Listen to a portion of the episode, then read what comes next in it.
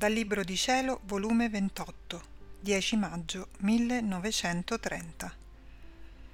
Come tutte le cose create sono felici perché create da una volontà divina, come Dio amò l'uomo con amore perfetto e gli donò amore, santità e bellezza completa. La piccola anima mia continua il suo corso nelle opere che creò la divina volontà e mentre guardavo la creazione per unirmi agli omaggi che le cose create danno al mio creatore, vedevo che tutto era felicità in esse. Il cielo felice nella sua estensione, estendibile a tutti i punti. Pare che la sua estensione dica pienezza di felicità e tutte le sue stelle siano gradi di felicità che il cielo possiede ed elevandosi verso il suo creatore lo glorifica con la felicità della sua estensione e con tanti gradi di stelle che possiede. Il sole è felice nella sua luce, nella fecondità del suo calore, nella bellezza dei suoi svariati colori, nella dolcezza e nei distinti gusti che possiede. Oh com'è felice, come si eleva a colui che l'ha creato, per portargli la gloria e gli omaggi di tanta felicità che possiede. Ma mentre la mia mente si perdeva nelle tante felicità che possiede la creazione, il mio dolce Gesù mi ha detto, Figlia mia, tutte le cose create sono felici, felici perché create da una volontà divina che è per se stessa eternamente felice, felici per l'ufficio che occupano, felici nello spazio in cui si trovano, felici perché glorificano il loro creatore. Nessuna cosa creata da noi è stata creata infelice, perciò tutte posseggono la pienezza della felicità.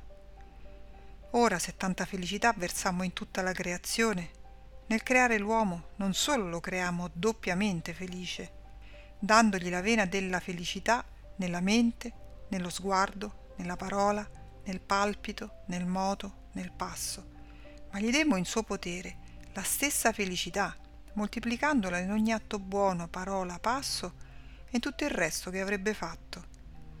Non ci furono limiti di felicità per lui, come nelle cose create. All'uomo fu data virtù di crescere sempre più nella felicità, ma ciò se si fosse fatto dominare dalla mia divina volontà. Senza di essa non può regnare la felicità. O se le cose create potessero uscire dal nostro fiat, perderebbero all'istante la felicità e si cambierebbero in opere le più infelici. Perciò, se vuoi essere felice, lasciati dominare dal mio volere divino, perché solo lui ha virtù di dare la felicità alla creatura e di cambiare nel nettare più dolce le cose più amare.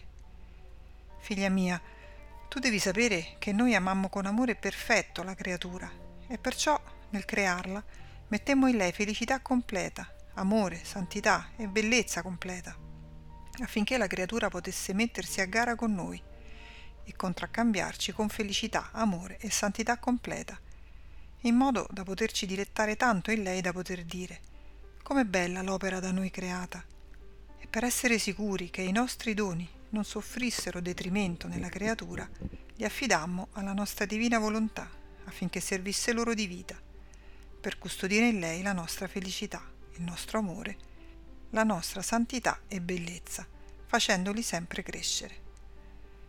Perciò tutto il bene dell'uomo era legato alla nostra divina volontà, respinta questa, tutti i beni finiscono non c'è sventura più grande di quella di non farsi dominare dalla mia divina volontà, perché solo essa è la conservatrice e il richiamo dei beni nostri nella creatura.